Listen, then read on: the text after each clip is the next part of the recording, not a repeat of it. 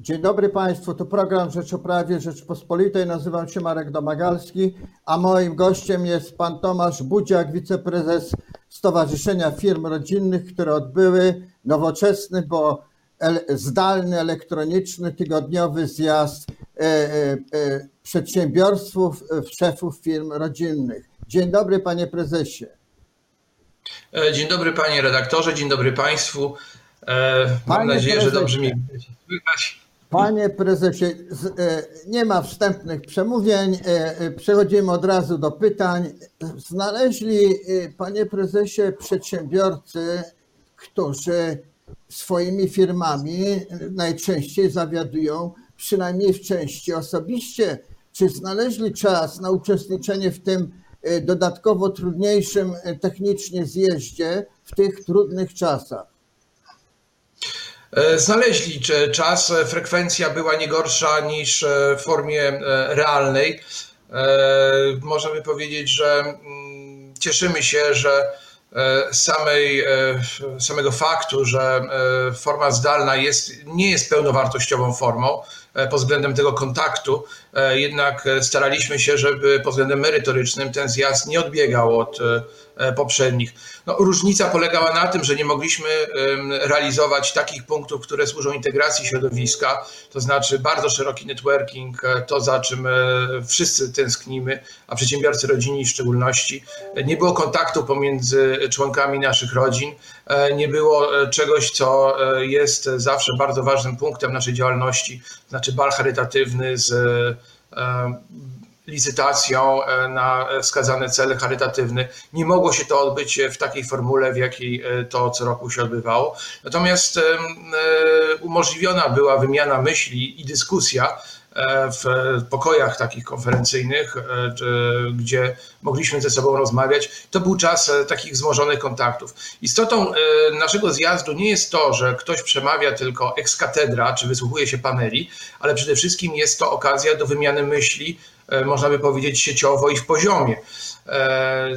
E, to jest e, ta wartość, która dla nas jest najważniejsza. Nie ukrywamy, że czas pandemii nie sprzyja tego typu kontaktom.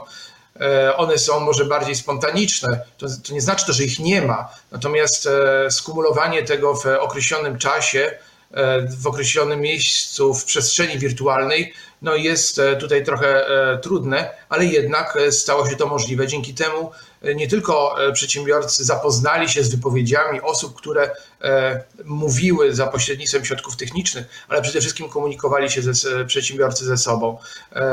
Wymieniali myśli, my staraliśmy się te myśli, przesłania w jakiś sposób zbierać i przede wszystkim wyciągać wnioski, bo sam fakt uczestnictwa jest bardzo ważny, ale te zjazdy służą także wypracowywaniu pewnych e, myśli czy e, pewnych e, podstaw programowych do działalności przedsiębiorców rodzinnych także i w następnym okresie. Właśnie i przechodzimy do mniej już towarzyskiego zagadnienia, które też w tym sektorze się liczy. Jaka jest kondycja firm rodzinnych, panie prezesie, w tej chwili? W tle oczywiście mamy na myśli epidemię. E, sam fakt, że jakaś firma jest rodzinna, e, nie odróżnia e, jej kondycji od działalności firm nierodzinnych. Raczej to jest kwestia pewnego zaplecza finansowego, które może się kryć za rodzinnością bądź nie. Bo jeżeli mamy do czynienia z firmami, które są własnością inwestorów, no to w, w, w, tym momencie no to jest kwestia manewrowania przez zarządy w taki sposób, żeby przede wszystkim redukować e, straty, no ale mogą mieć nadzieję, że będą mogli sięgnąć do kieszeni inwestorów albo e, po e, kredyt. Firmy rodzinne z reguły mają tutaj pewne ograniczenie, bo jeżeli chcą zachować swoją rodzinność, to opierają się na kapitale własnym. Bardzo wiele firm rodzinnych e, musiało e, sięgnąć e, do własnych zasobów, nie do tych, które są zaangażowane w firmę, ale także sięgnąć do takich zasobów, nazwijmy to domowych, po to, żeby dosypać do kapitału, po to, żeby firmy mogły funkcjonować. Na pewno kryzys odbija się nie tylko na samych firmach rodzinnych, ale także i na budżetach domowych i jakby na, staniu, na stanie posiadania rodzin biznesowych. To jest z drugiej strony naturalna rzecz, że takie, nazwijmy to, zasoby domowe stanowią swoisty bufor jeżeli chce się zachować e, rodzinność firmy. Oczywiście firmy rodzinne też mają możliwość sięgnięcia po kredyt, mogą na przykład e, szukać e, inwestorów zewnętrznych i nie ukrywamy, że w środowisku pojawiło się mnóstwo głosów, że zgłaszają się firmy, które w sumie firmy inwestycyjne, które czekają na upadek firm rodzinnych po to, żeby w tani sposób w czasach kryzysu E, przejąć e, firmy rodzinne e, za niską cenę, w sumie pozbawić tej firmy charakteru rodzinności. Przedsiębiorcy rodzinni starają się unikać, chociaż na pewno część przedsiębiorców może być zmuszonych do tego, żeby jednak swoje biznesy sprzedać. Tak może być. Panie prezesie, odpowiedział Pan na bardzo ciekawe pytanie, czy nie zagraża części firmy rodzinnych wykupienie przez obcy kapitał, może przez Chińczyków. E, czy innych e, e, spoglądających na Polskę przedsiębiorców, więc czuję się z niego zwolniony. Ale proszę powiedzieć, mm, jakie macie pomysły, firmy rodzinne, żeby przetrwać? Już nie mówię o rozwoju, mm, bo chyba epidemia wcześniej czy później się skończy. No, ale y, już zostawiła ślad na, na, na tych firmach. E, pomysły, aby przetrwać, e, no one się nie będą o wiele bardziej różniły od pomysłów, jakie, e, z jakimi muszą zmierzyć się wszyscy przedsiębiorcy. Przede wszystkim firmy rodzinne będą musiały zweryfikować swój model biznesowy jest rzeczą naturalną, że sięgniemy po wszystkie możliwe e, formy pomocy, jakie są oferowane przez państwo. Naturalna rzecz. Natomiast zdajemy sobie sprawę z tego, że ta pomoc, chociaż e, czasami jest określona jako darmowa, prędzej czy później jakimś echem ona wróci do przedsiębiorców e, w formie podwyższonych podatków. Tak obawiamy się tego, więc tak czy owak, nawet jeżeli my przetrwamy przez ten czas, E, to i tak będziemy musieli się e, zmierzyć z tym, że będziemy musieli nadal podnosić e, konkurencyjność biznesu rodzinnego, ponieważ prawdopodobnie rząd zechce podnieść podatki, żeby pospłacać to zadłużenie, które powstaje w wyniku kryzysu. I ono jest jakby redystrybuowane, to są w końcu nasze pieniądze. Ta pomoc rządowa nie jest pomocą rządową, jest jedynie pomoc z pieniędzy E, podatników i przede wszystkim przedsiębiorców i przede wszystkim przedsiębiorców rodzinnych, która jest jedynie redystrybuowana przez, e, przez rząd. Więc e, jeśli chodzi o te bieżące środki, to oczywiście są bardzo proste czynności, które każdy z przedsiębiorców wykonuje. Najpierw przegląd wydatków, zastanowienie się nad tym, co było swoistym nadmiarem, swoistym luksusem dotychczas, dla przetrwania y, możemy się bez tego obyć. Oczywiście to robimy. Y, żaden z przedsiębiorców nie jest zwolniony z myślenia o tym, że nawet jeżeli część naszych zasobów zamrozimy, w jakiś sposób przekrócimy, nie możemy pójść z tym za daleko. Nie możemy podciąć sobie przyszłości. Nie możemy, nie powinniśmy wyprzedawać majątku, nie powinniśmy zwalniać kluczowych pracowników te osoby musimy e, chronić. Musimy e, także dbać o ich dobrostan, nie tylko e, nazwijmy to finansowy, ale w ogóle o dobrostan psychiczny. Przecież to jest bardzo ważne, żeby przedsiębiorcy czuli, żeby nasi pracownicy czuli, że przedsiębiorcy, ich pracodawcy traktują ich tak samo jak członków rodziny, nie gorzej. Że tak samo martwimy się o, o los pracowników, jak o los własnych rodzin. Jest to czas na budowanie więzi z pracownikami i e, wielu przedsiębiorców e, to robi. Kolejną e, bardzo ważną rzeczą jest jednak otwarcie się przedsiębiorców rodzinnych na środowiska lokalne.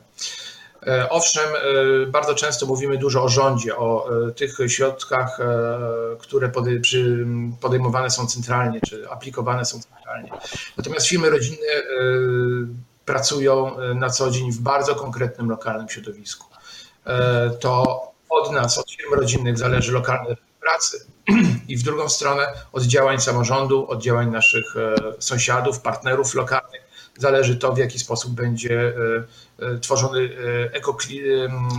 ekosystem, klimat dla biznesu, w którym działają firmy rodzinne. Od współdziałania z lokalnymi partnerami, z samorządami, E, z władzami miast, e, z lokalnymi urzędami, e, interesariuszami. Bardzo wiele zależy, jak szybko podniesiemy się, jak przetrwamy przez ten okres kryzysu.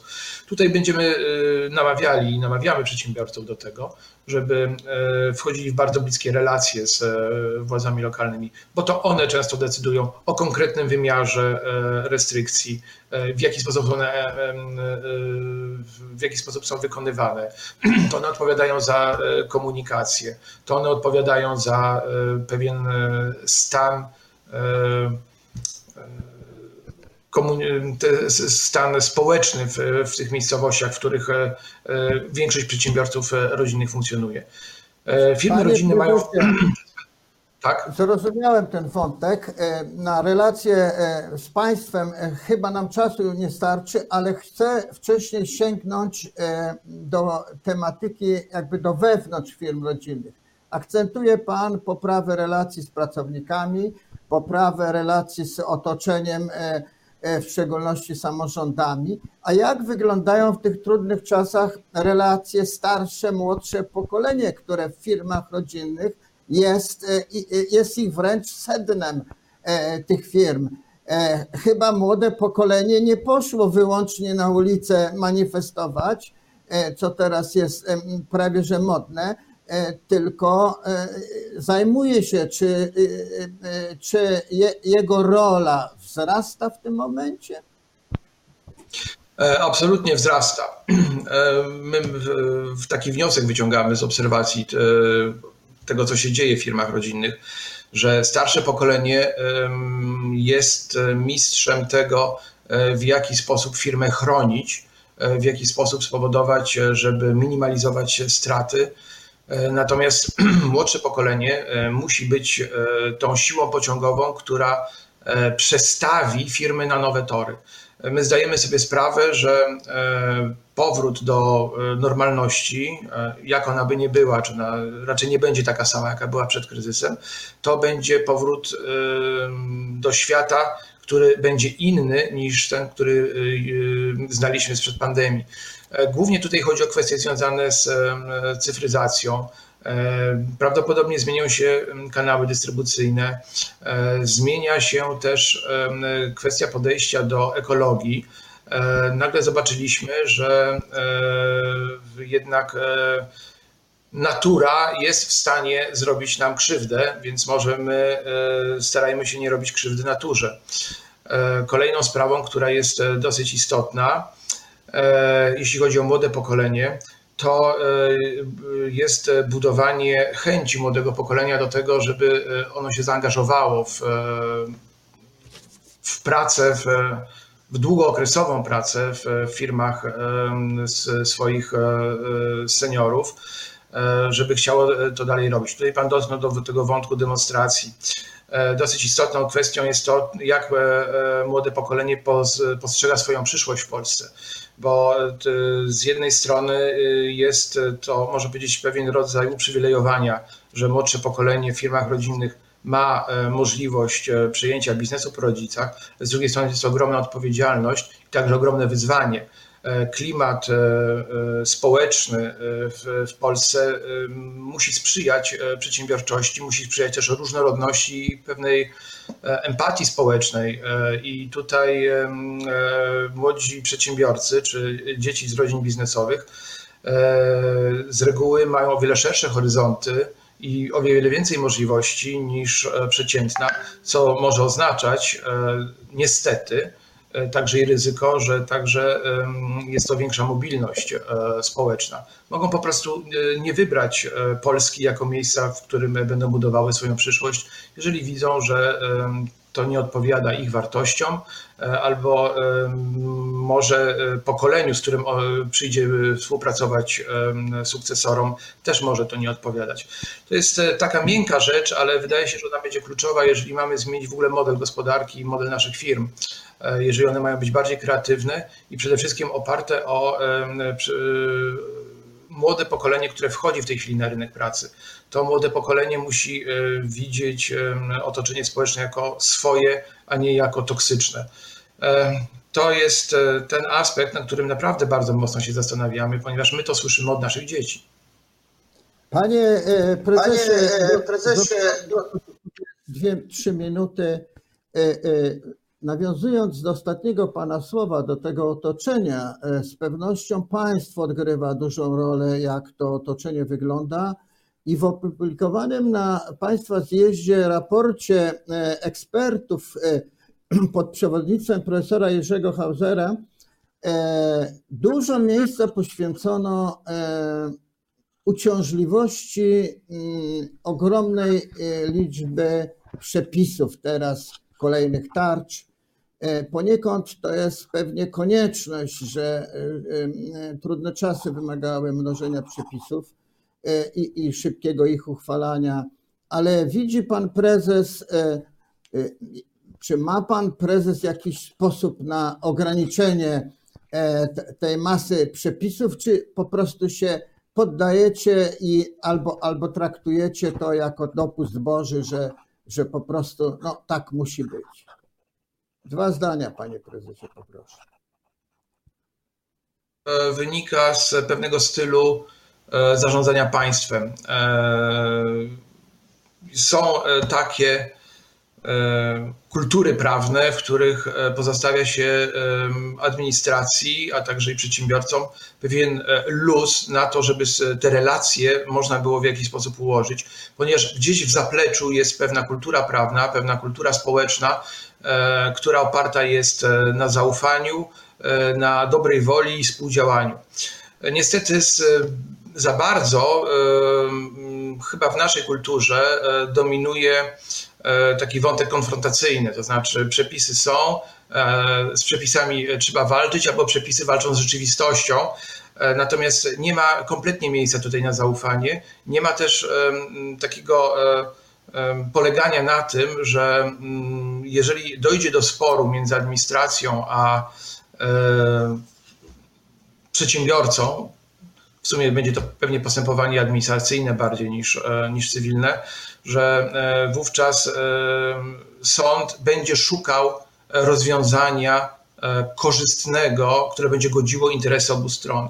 Tutaj często jest sytuacja bardzo taka zero-jedynkowa. Tutaj nie ma kultury współpracy pomiędzy mm, przedsiębiorcami a administracją. To jest główny problem i to jest przyczyna generowania tej ilości przepisów, bo jeżeli nie ma tego mechanizmu e, budowania, współdziałania o opartego o zaufanie, no to musi się pojawić bardzo daleko idąca e, regulacja. E, bez zmiany tej mentalności, całego podejścia, moim zdaniem trudno będzie ograniczać liczbę przepisów. Niestety praktyka legislacyjna w ostatnich czasach raczej idzie w kierunku takim, żeby E, jednak e, nie traktować e, przedsiębiorców jako partnerów, tylko po prostu jako przedmioty regulacji, tak to nazwać. Nawet nie podmioty partnerskie, tylko przedmioty regulacji. Dziękuję panie prezesie. To znakomita puenta naszego programu, naszej rozmowy. Mniej konfrontacji, więcej zaufania, więcej współpracy między przedsiębiorcami a, a państwem, a administracją, zwłaszcza między y, przedsiębiorcami rodzinnymi. Y, dziękuję jeszcze raz. Pozwolę sobie, pozwolę sobie podsumować, że y, od lat mottem naszego stowarzyszenia jest łączymy, by budować. Łączymy, piękne, by budować. Piękne, piękne motto. Naszym gościem był Tomasz Budziak, wiceprezes Stowarzyszenia Firm Rodzinnych. Dziękuję panu, panie prezesie i dziękuję, dziękuję państwu. Dziękuję państwu.